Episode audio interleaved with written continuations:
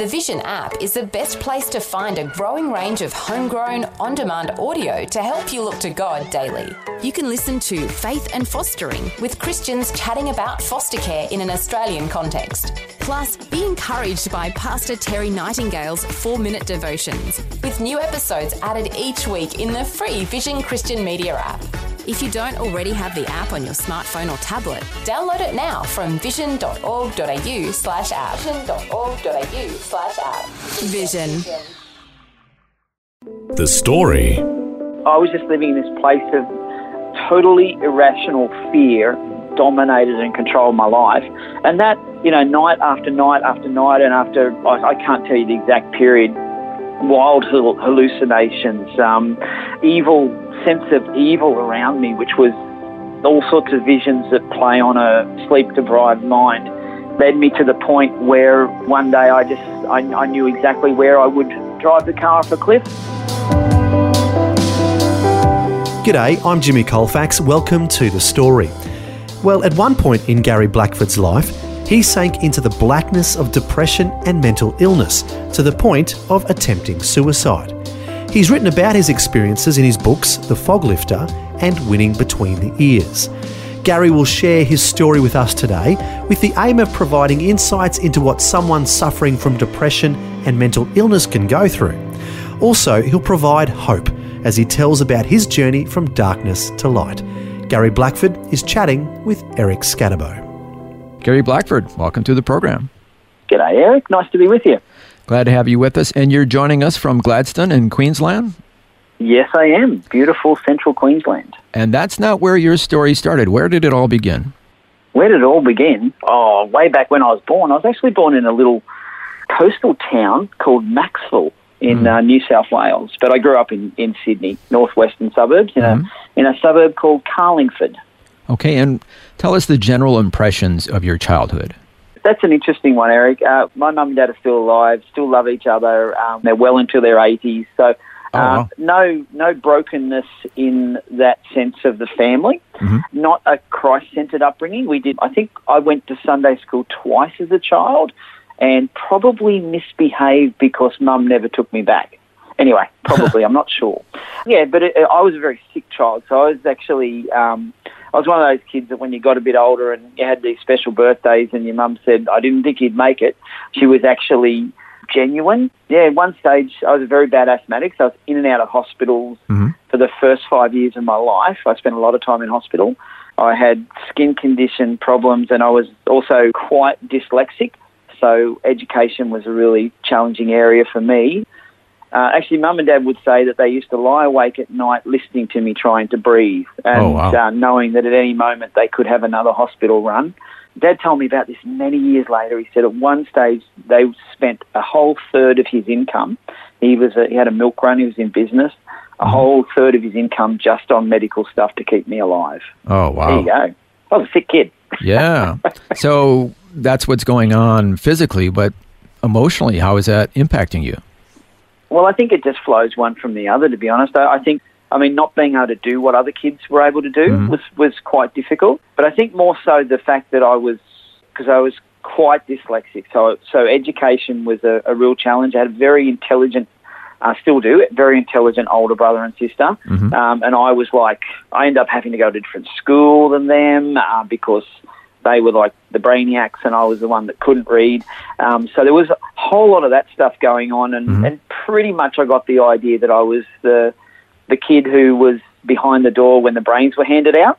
I don't know if you've heard that expression before. No, I hadn't. Uh, but I got I sort of got that idea when I was very young, and that had I think a profound influence in my life, especially when I grew into those teenage uh, years.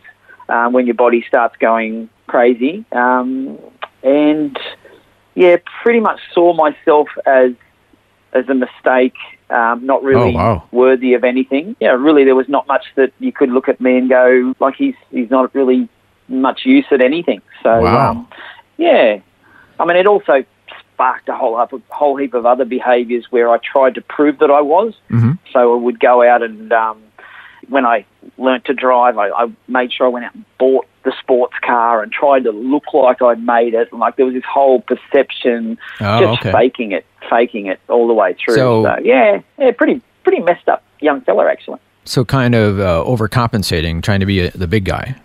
Yeah, I mean, I've spent a lot of years sort of looking back, going, hmm, why did I actually do that?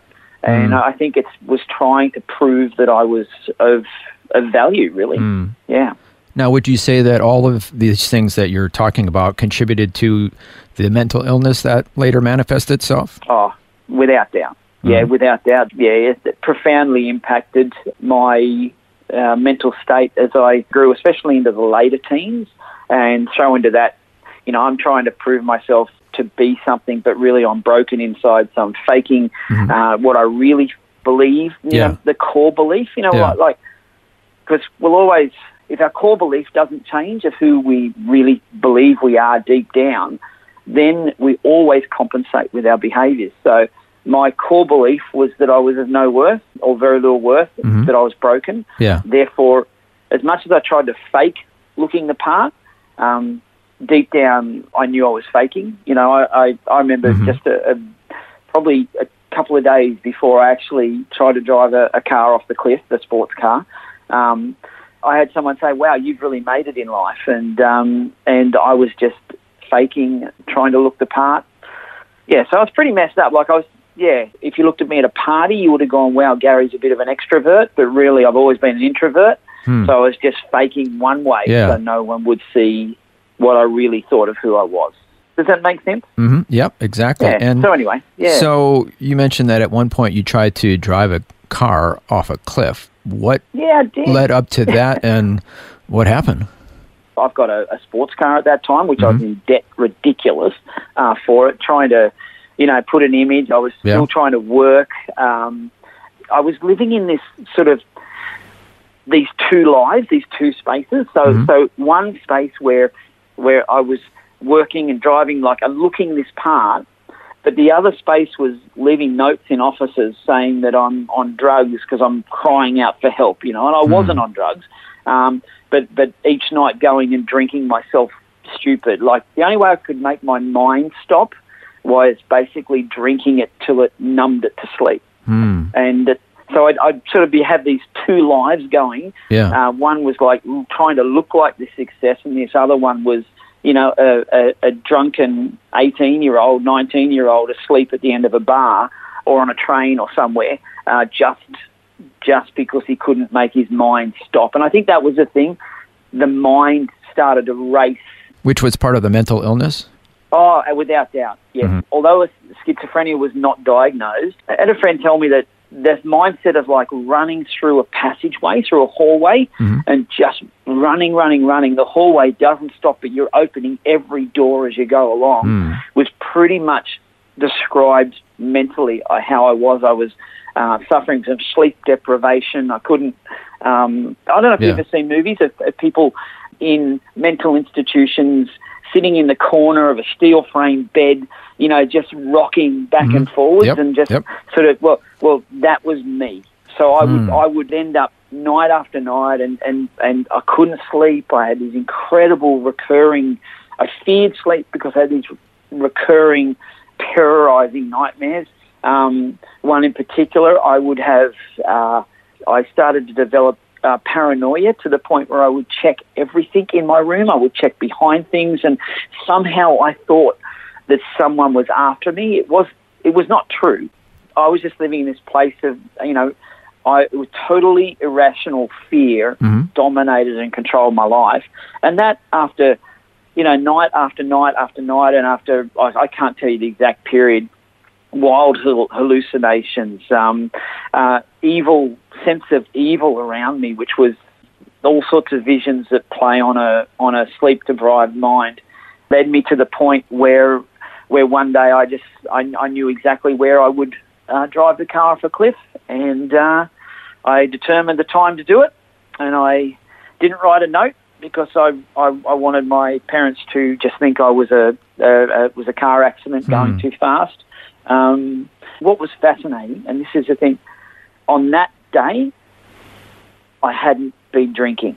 Hmm. I never drank when I drove. Mm-hmm. I, I, don't know why. It's just something I, I just never did, and that was probably Dad's sort of input and stuff like that.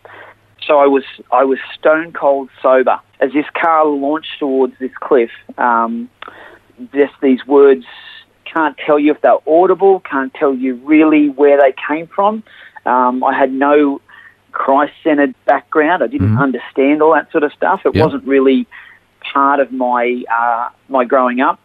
Um, but these words that there's something more, that was pretty much it. There's something more. Just seemed to come into that car. I, I, I ended up stopping the car within a very, very short distance of the edge of that cliff on an angle and didn't know what to do from there. So um, wow. um, it was a pivotal moment because although I had no idea what that something more was, and, mm-hmm. and of course I wasn't drinking on that day, that so, so I was actually sober enough to hear it. Um, that was like a, a, pivotal moment. It didn't, it didn't, I didn't, you know, I'd, I'd like to, as a Christ centered person now, I'd love to say, at that moment I got out of the car, I knelt on my knees and prayed a prayer and everything was mm-hmm. fine. But yeah. that's not, that's not at all how it yeah. happened but it was enough to stop me actually in mm. that moment.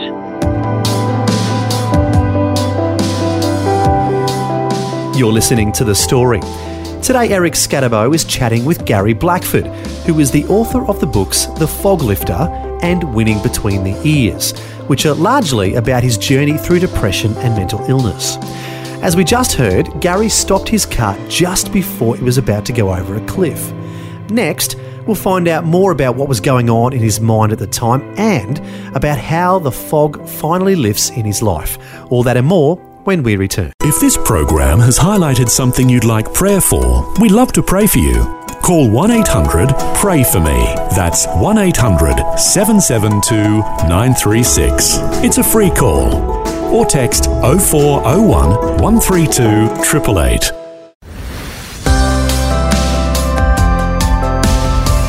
Hi, I'm Jimmy Colfax, and this is The Story. We're continuing with Gary Blackford, who is the author of the books The Fog Lifter and Winning Between the Ears, which are largely about his journey through depression and mental illness. As we heard just before the break, Gary stopped his car just before he was about to drive it over a cliff. Now we're going to find out what happened next in his life. So I'm trying to understand, correct me if I'm wrong here, that somehow in your schizophrenic type state, you thought the mm-hmm. answer to stop the suffering, to stop your mind from continuously racing, was yeah. to end it all. Is that kind of yeah. your mindset going into the car? Yeah, it was. And then those words come to your mind there's something more. Yeah, yeah. And that was kind of the, the beginning of you saying, well, hey, maybe there is something more. Is that right? Yes, within a very short space of time, I was um, I'd had a mental and a physical breakdown completely.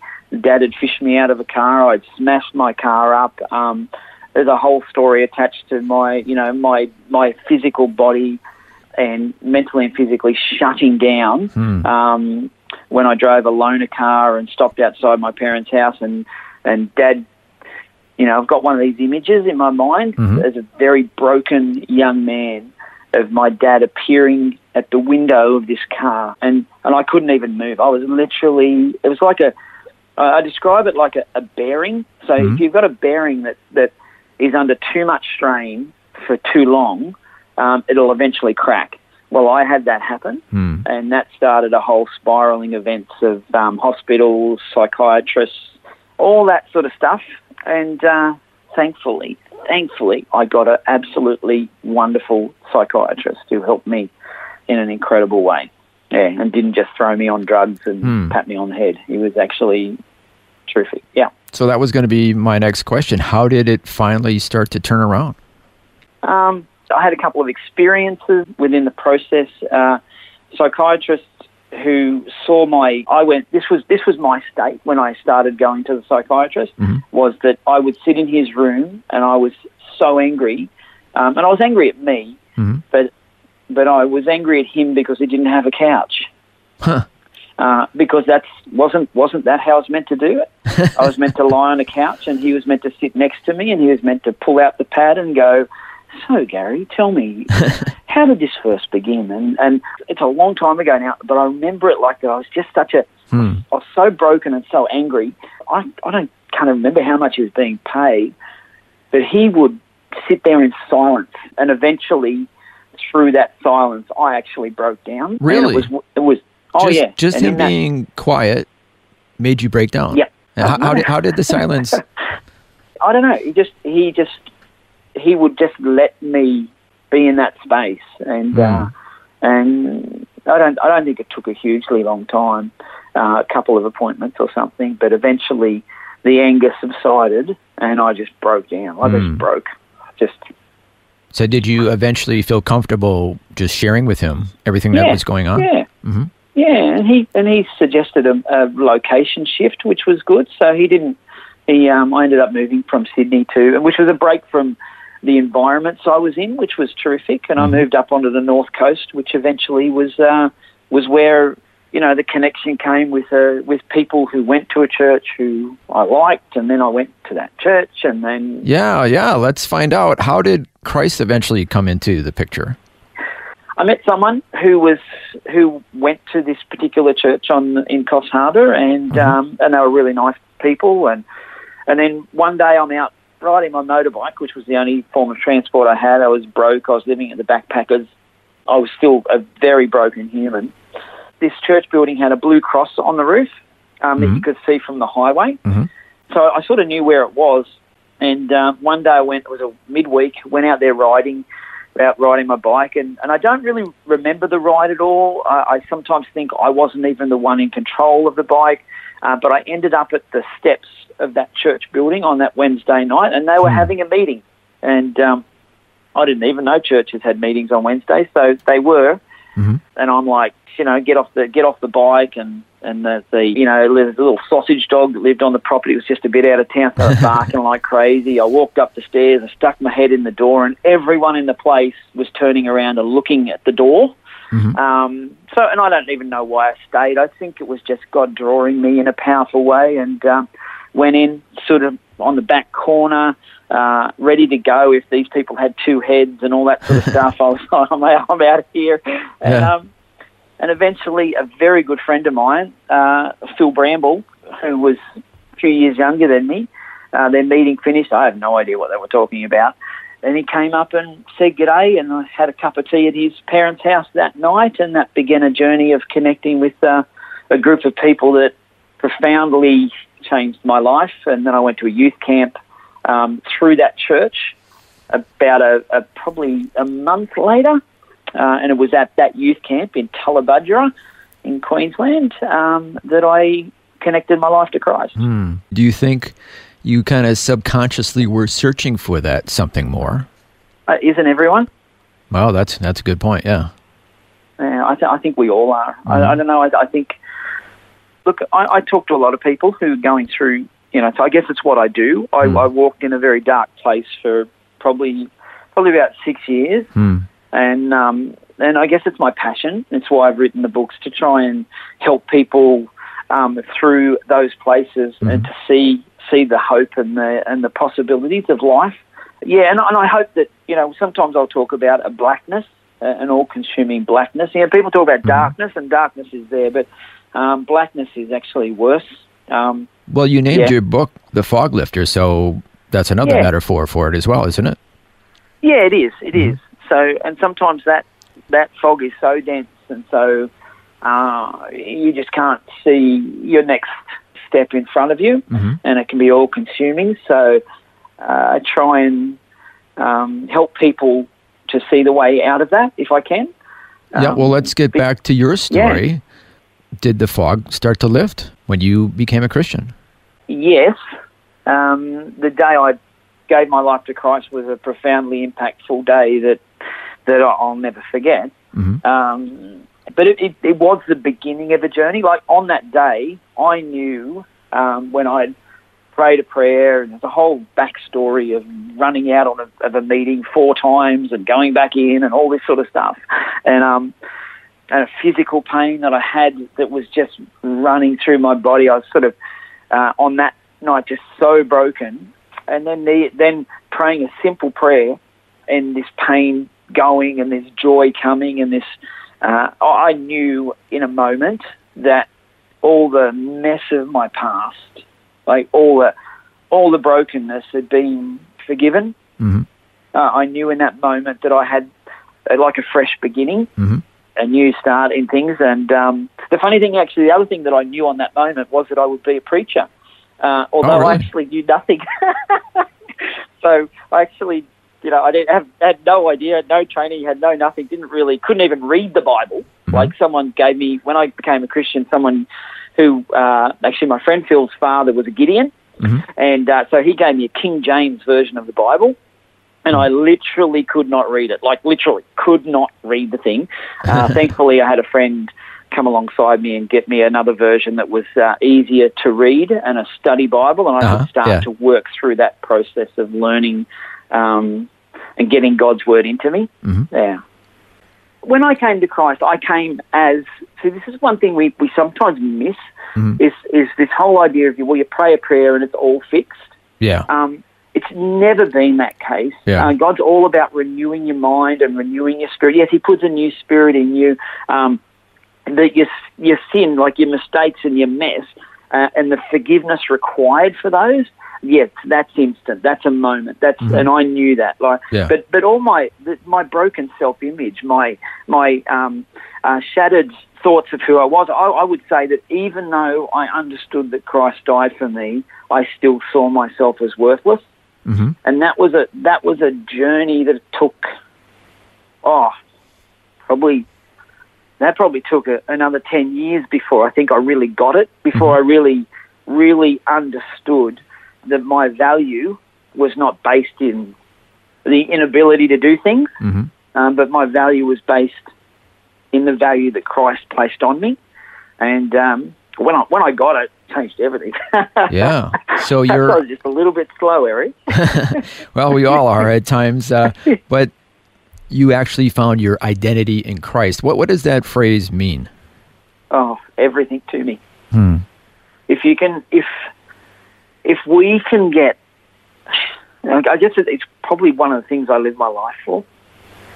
Because if if I if we can get our identity based in who we are in Christ, and this is a process. See, see your identity. You can't just sort of go, oh, well, I'm changing my identity. Hmm. It all begins with your thoughts, and then it goes into your layered memories, and then it goes to your core belief system, hmm. and then your identity flows out of that core belief system.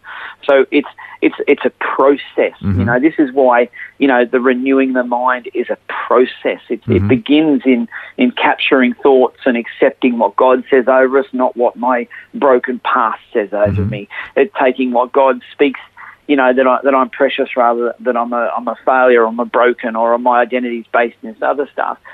And it's that over a period of time. You know, we, we could call that actually discipleship, which is really a renewing of the way you think anyway.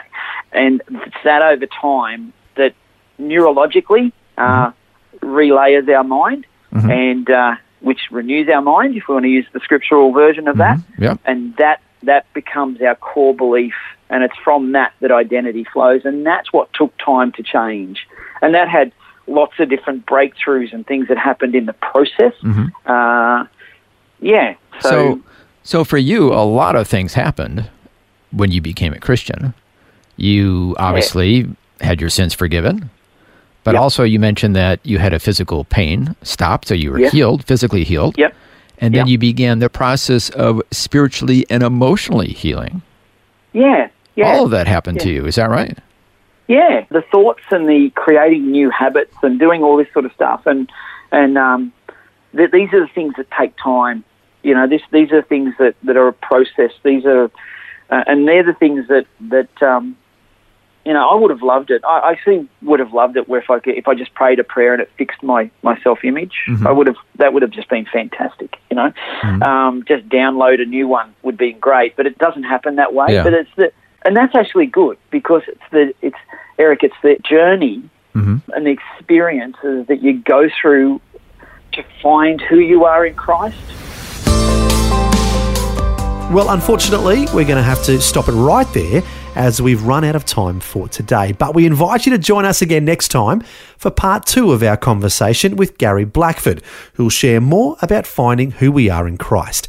And significantly, Gary will share about a profound experience he had that really drove home the point to him of how loved and valued he is by God.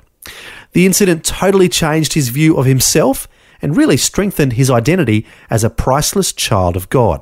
It's all coming up next time. Meanwhile, if you want to learn more about Gary and his books, you can go to his website, garyblackford.com. That's garyblackford.com. Finally, before we end today, I want to leave you with these verses from the Bible about our identity as believers. The Bible says, To all who did receive Christ, to those who believed in his name, he gave the right to become children of God. Also, it says, See what great love the Father has lavished on us, that we should be called children of God, and that is what we are. It's good news for all of us that we are loved and adopted into God's family the moment we believe. We can proudly identify ourselves as priceless children of God. Well, thanks for joining us for part one of Gary Blackford's life journey. Until next time, when we'll hear part two, I'm Jimmy Colfax, encouraging you to share your story with someone today. Next time on The Story. It was the Wednesday night before I was due to head out, and she had this I guess, seizure to end all seizures. It was, oh, it was horrific. It was just, and like I'm this young preacher about to head out the next day to go and preach on healing, and she must have been, oh, probably seven or eight, I think, around that time. And as a parent who would just do anything for your child, you just, you just shattered. At one point in Gary Blackford's life, he sank into the blackness of depression and mental illness. Years after he became a Christian, he began to share his story with the aim of helping others suffering from depression and mental illness. Gary will tell more about his journey from darkness to light next time. The story. Just another way Vision is connecting faith to life.